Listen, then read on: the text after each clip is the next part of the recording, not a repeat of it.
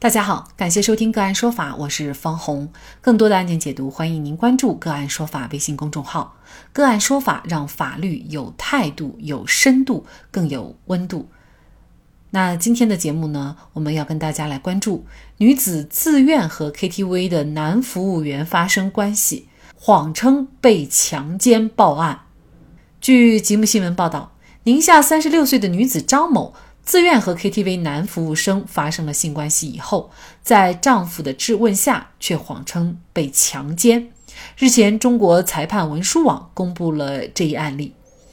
据该网公示的信息显示，女子张某系宁夏固原人。去年六月二十九日早上，张某在固原市一 KTV 包间内和男服务员李某某发生性关系。张某丈夫觉得其形迹可疑，就质问她发生什么事情。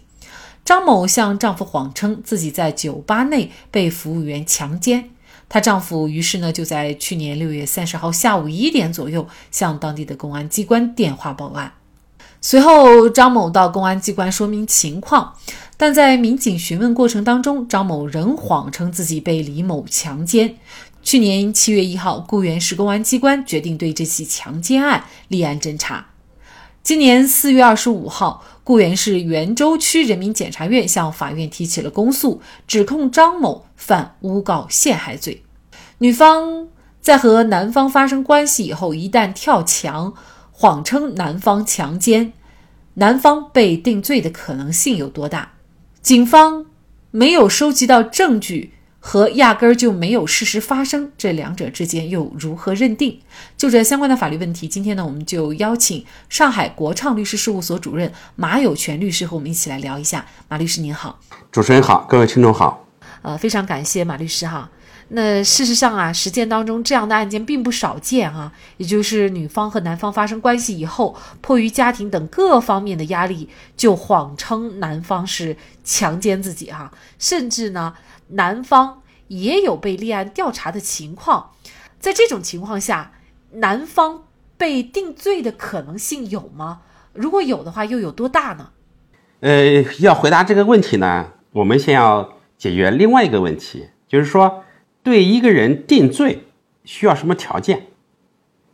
那么根据法律的规定啊，判决一个人是否有罪，那么要做到案件事实清楚。证据确实充分，并且能够排除合理怀疑。那么，我们具体到我们强奸案子来说，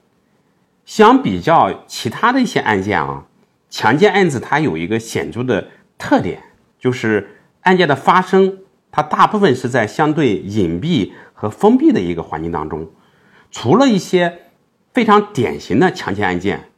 比如说使用暴力手段强奸。受害人有体外伤，还有强奸发生的时候，被害人进行了一些激烈的反抗或者呼救，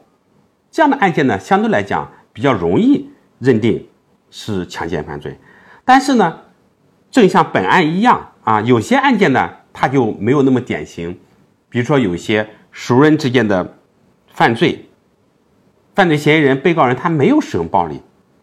被害人呢，因为由于恐惧或者其他的原因。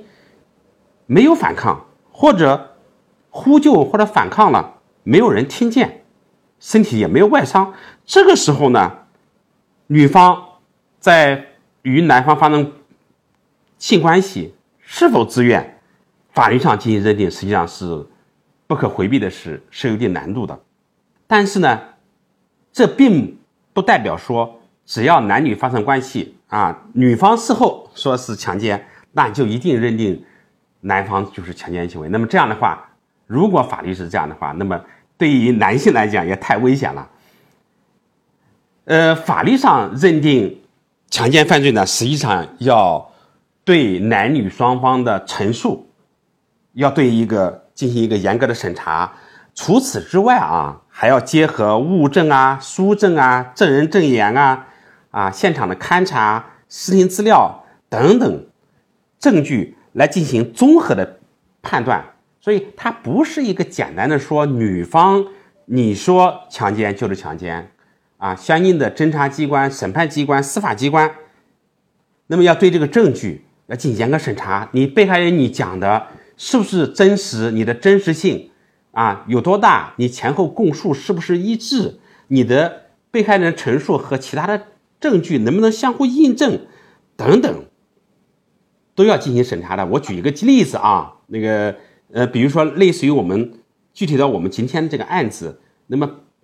今天的这个女方啊和这个男的，他是在一个 KTV 的一个包间里发生这个关系的。那么我们要看这个 KTV 的包间，它当时现场是一个什么情况？如果这个 KTV 的包间它的外面人来人往，这个比较多，那么被害人只要稍微的呼救，那么有可能被发现。那么这个时候呢，如果女方没有去反抗或者是呼救，我们认为是违反这个常识的。那么这种案件呢，我们认为一般来讲啊。即使女方说是强奸，他这种案件没有相应的证据印证的话啊，是很难来对这个男方来进行定罪的。所以，对一个强奸案子定罪，不仅要看女方怎么说的，男方怎么说的，那么司法机关还要结合其他的证据来进行认定，才能最终对一个人来进行定罪。那么有一些案件哈，如果警方他没有足够的证据的话，但并不代表事实没有发生哈。但是呢，追究责任是需要有一个充分的证据的。那么最后呢，这样的一个案件，他可能会被撤案，或者呢，法院就直接判决无罪了。但是啊，呃，在这种情况下呢，就是女方被认定为诬告陷害罪的情况，其实是非常少见的。为什么呢？那么根据同样的这个道理啊，我们说。呃，给一个人定强奸罪，我们要求啊证据确实充分。但是呢，定一个人诬告陷害罪，也要达到这样的一个证据标准，要确实充分，要排除合理怀疑。那么，如果一个强奸案件仅仅由当事人的陈述，啊，被害人说是强奸了，犯罪嫌疑人、被告人说啊，我们双方是自愿的。那么，在这样的情况下，如果是本案，没有其他的证据来进行印证，这个时候呢，根据我们的刑法的一个原则啊，叫疑罪从无的原则，这个时候呢，就有可能对被告人、犯罪嫌疑人认定他无罪。那么我现在简单来讲一下什么叫疑罪从无。那么疑罪从无呢，这个原则又叫做有利被告原则，它是无罪推定原则的一个派生的标准，讲的是现有的证据。既不能证明被追诉的被告人的犯罪行为，也不能完全排除被追诉被告人实施了被追诉犯罪行为的嫌疑。根据无罪推定的原则，从诉讼程序和法律上推定被诉被告人无罪啊，从而终结诉讼行为的法律原则。那么也就是说，一个案子如果证据既不能认定有罪，也不能认定无罪，那么这个时候法律会根据。疑罪从无啊，有利于被告原则判决被告人无罪。那么这个时候，因为这个证据不足，同样的推理也不能推定被害人说的就是假的。你认定被害人或者女方啊，认定他是有诬告陷害的这个故意这个行为，也是证据不足的。所以在这种情况下，证据不足的情况下，那么是很难对女方来进行定这个诬告陷害罪的。这是一种情况，还有一种情况呢？就是说，诬告陷害罪啊，它是有一定的标准的。诬告陷害罪它是要求啊要有情节严重，才能构成犯罪。那么还有另外一种情况，女方呃在双方发生关系以后啊，向公安机关比如说举报啊啊报案，男方啊强奸了她，但是呢，经过公安机关初步的审查以后，觉得女方讲的话不可信啊，根据现场的勘查啊。根据其他的一些证据啊啊物证书证啊啊审查以后，公安机关没有立案，没有对他所举报的人追究刑事责任。这个时候呢，有可能法律会认为这个情节啊就是相对比较轻，就对举报这一方也不会对他来进行立案，追究他的这个诬告陷害罪的一个法律责任。所以呢，我们从整体上来看呢，呃，目前呃。这个女方啊报案以后，呃，即使没有给男的啊定罪，那么最终对女的也没有定诬告陷害罪啊，这种情况定罪的情况相对来讲，呃比较少。但是这个案件呢，也就是这个张某这位女性呢，她最终呢是被认定为了诬告陷害罪，这又是为什么呢？这个呢，我们要从这个案子的事实情况来进行一个考察和判断啊。呃，这个案子呢，我们注意到张某她不是自己主动到公安机关报案的，事后呢，张某的丈夫觉得其形迹可疑。啊，就问他发生什么什么情况，那么张某呢？这个时候因为其他跟这个她丈夫的夫妻关系啊等等原因考虑，那么说是通奸的话，可能对她自己啊可能会有影响啊，那么她就向她丈夫就谎称说是被强奸了。那么她丈夫呢是先到公安机关去报案，公安机关之后找了张某来进行询问，这个时候呢，张某的行为实际上是决定她。这个案件的一个性质，那么在针对公安机关对他进行的询问的时候，那么张某他明知自己告发的是虚假的犯罪的事实，他做出了虚假陈述，谎称自己在酒吧内被服务员林某某强奸，他讲了一个捏造的一个事实，不存在的一个事实。不管啊，这个张某他出于什么样的动机和目的，他对自己的行为造成什么样的后果？他自己上是心里面是清楚的，最终服务员李某某啊，也正是因为张某某的告发行为，被公安机关立案进行了侦查。那么也就是说，这个行为不仅有告发的行为，而且造成了相应的后果，他侵犯了啊李某某的一个人身权利，同样呢也侵犯了司法机关的一个正常活动。所以呢，张某的行为是。构成诬告陷害罪。其实他跟真正的被性侵的女性，她报案，但是呢，她确实又举不出证据的这种情况，还是有区别的，是吧？是的，嗯。那这个关键的区别，其实就在于对方是不是故意的，就是故意要陷害。但是这个证据其实是比较难发现的。对的，是的。那么对于是不是故意陷害，还是说？呃，是事实就是这样的。那么有时候啊，是确实是难以来进行一个区分的。那么这个呢，就是要根据我们说案子的具体一些情况，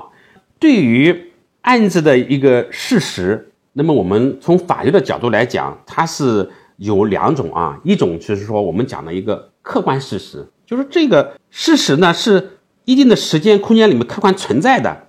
啊，这个事实一个现象一个过程，它不以人的意志为转移的。但是呢，还有一个我们在司法的审判当中，据以认定案件情况的事实，那么这个和我们讲的客观事实又有区别的。这个在法律上又叫做证据事实，就是说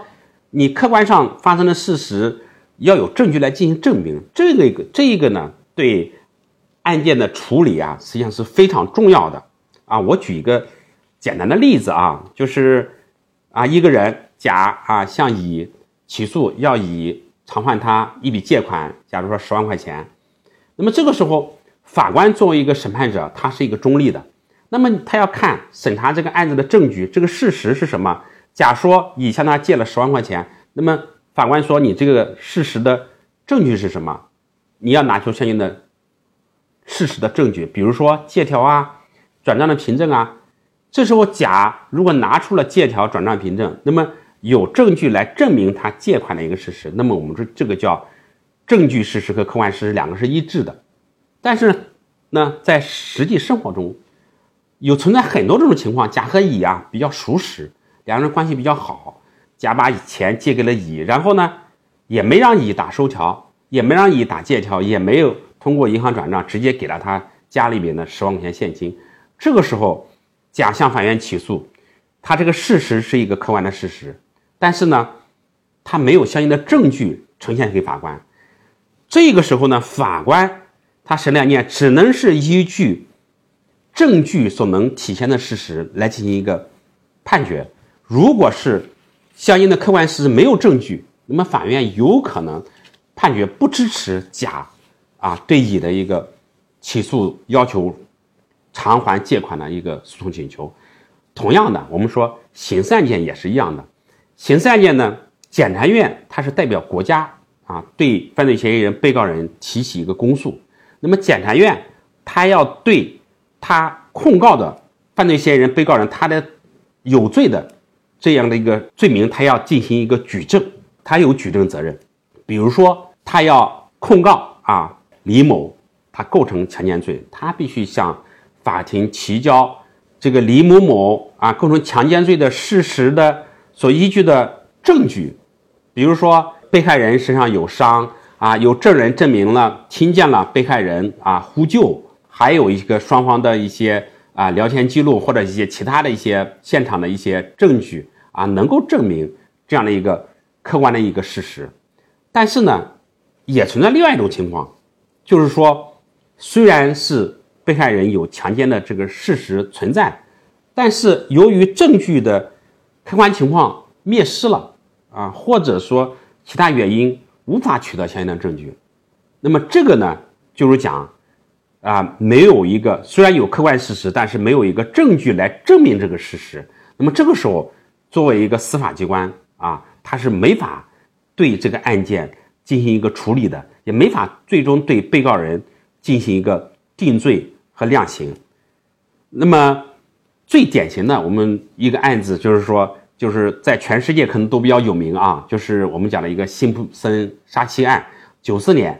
啊，前美式橄榄球运动员辛普森把他老婆给杀了，当时也是轰动美国，甚至轰动轰动全世界。但是呢，在这样的一个指控当中，啊，由于警方的几个重大失误，啊，导致这个证据的效力失效，啊，最终辛普森被无罪释放。但是呢，辛普森被无罪释放，并不代表他没有实施这个犯罪行为，只不过这个证据没有灭失了，或者是证据他的取证的程序违法了，最终啊被认定为一个无罪的案件。这个也是说明了是一个是。客观事实和法律，我们讲的法律事实之间的一个区别。法院认为，被告人张某犯诬告陷害罪，判处有期徒刑六个月，宣告缓刑一年。司法机关是打击犯罪、保护人民的，如果利用公权力做陷害违法之事，最终都将自食其果。好，在这里再一次感谢上海国畅律师事务所主任马有权律师。那更多的案件解读以及呢我们的线上视频讲法内容呢，欢迎大家关注我们个案说法的微信公众号。另外，您有一些法律问题需要咨询，都欢迎您添加幺五九七四八二七四六七这部手机号的微信号向我们进行咨询，我们会将您的问题转给我们专业资深的律师进行解答。好，感谢您的收听，我们下期节目再见。